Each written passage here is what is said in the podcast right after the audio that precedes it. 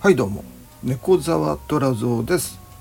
えー、今度ね、えー、参議院選挙というものがありましたね、えー、7月10日ですかね投開票がね、えー、でね私も出ようかなと思ったんですけども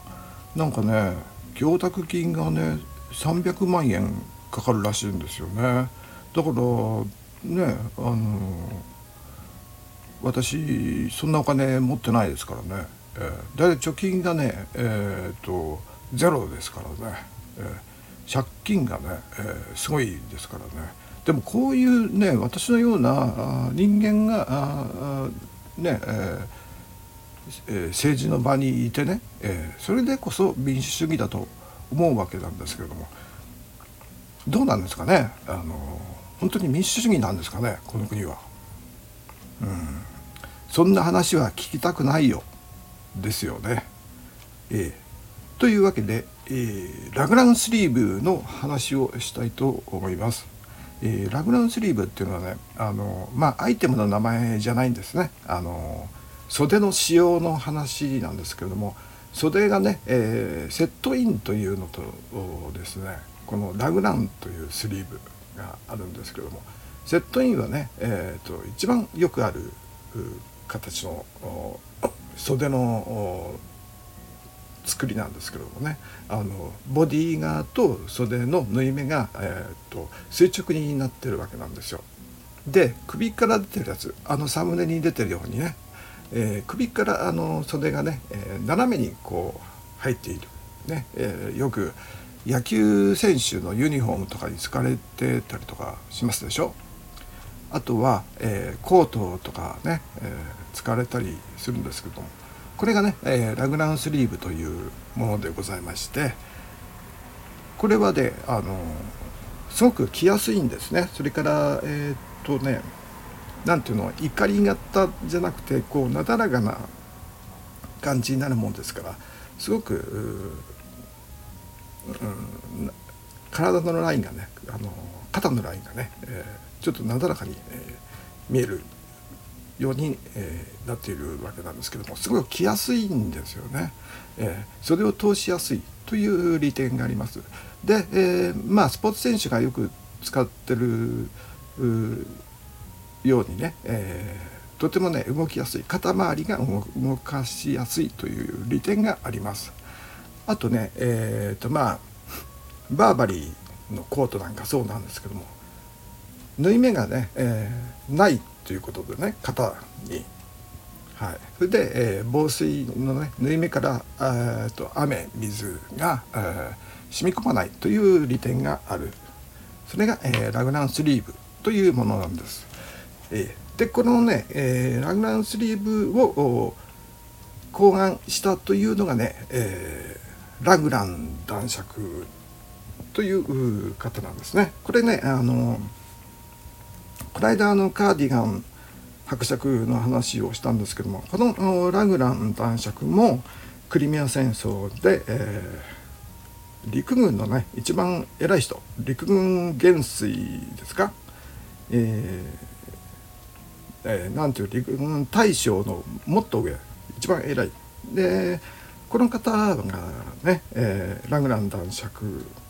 なんですけどもまあ本名は違いますけれどもね、えーこの間言ったみたいにあの爵位がラグラグラン、うん、男爵といってね、えー、本名はね何だっけななんとかサマーセットなんとか なんですけどまあそれはいいか。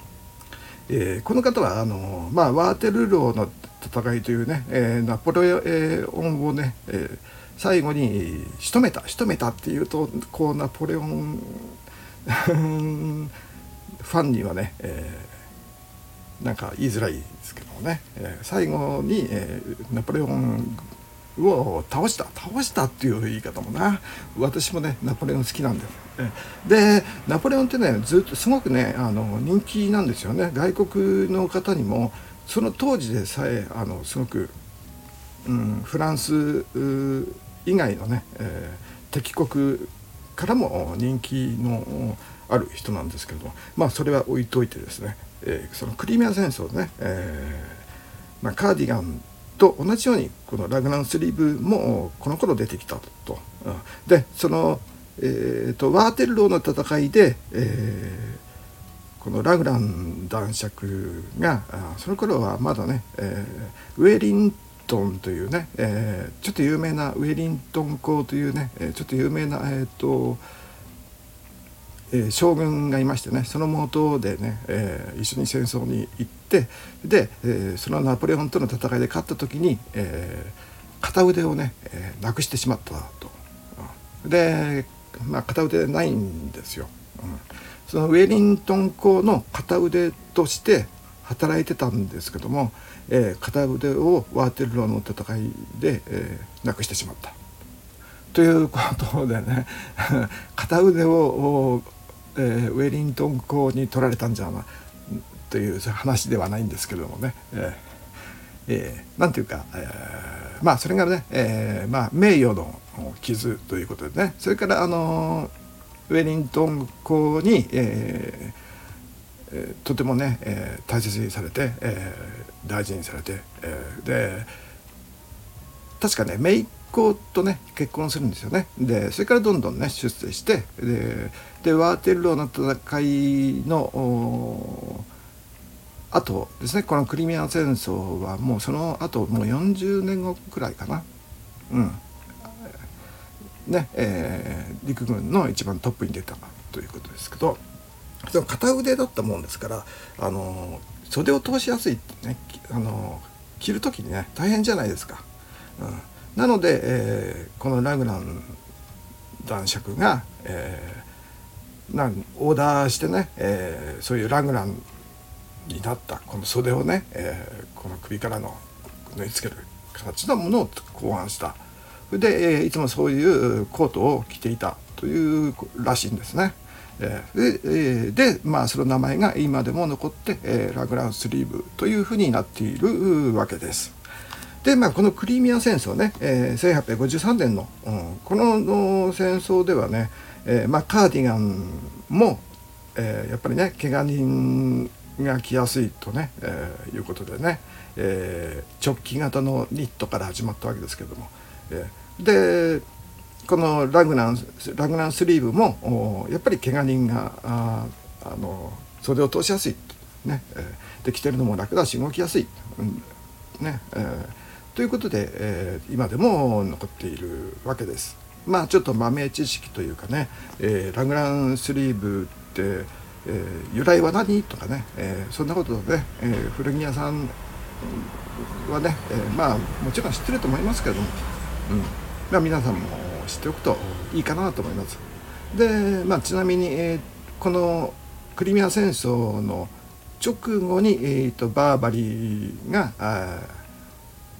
誕生したというかね、えー、設立されたわけなんで。でまあこのラグナンスリーブを採用したわけですね。はい、で、えー、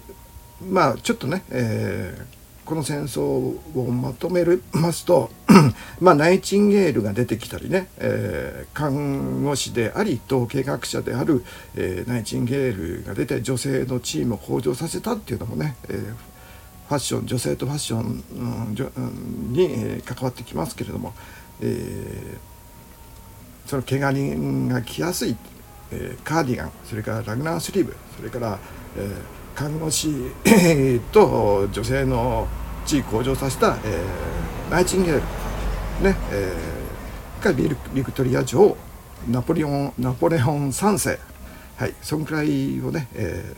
知っておくといいかなというふうに思います。本当はね、えー、これねクリミア戦争ってすごく、えー、細かくね、えー、うんちくをね、えー、多分3時間くらいね、えー、りたいところなんですけれども今日はあこの辺にいろんな反省を込めて、えー、10分以内に収めたいと思います。それではまた失礼します。最後まで聞いてくれてありがとうございます。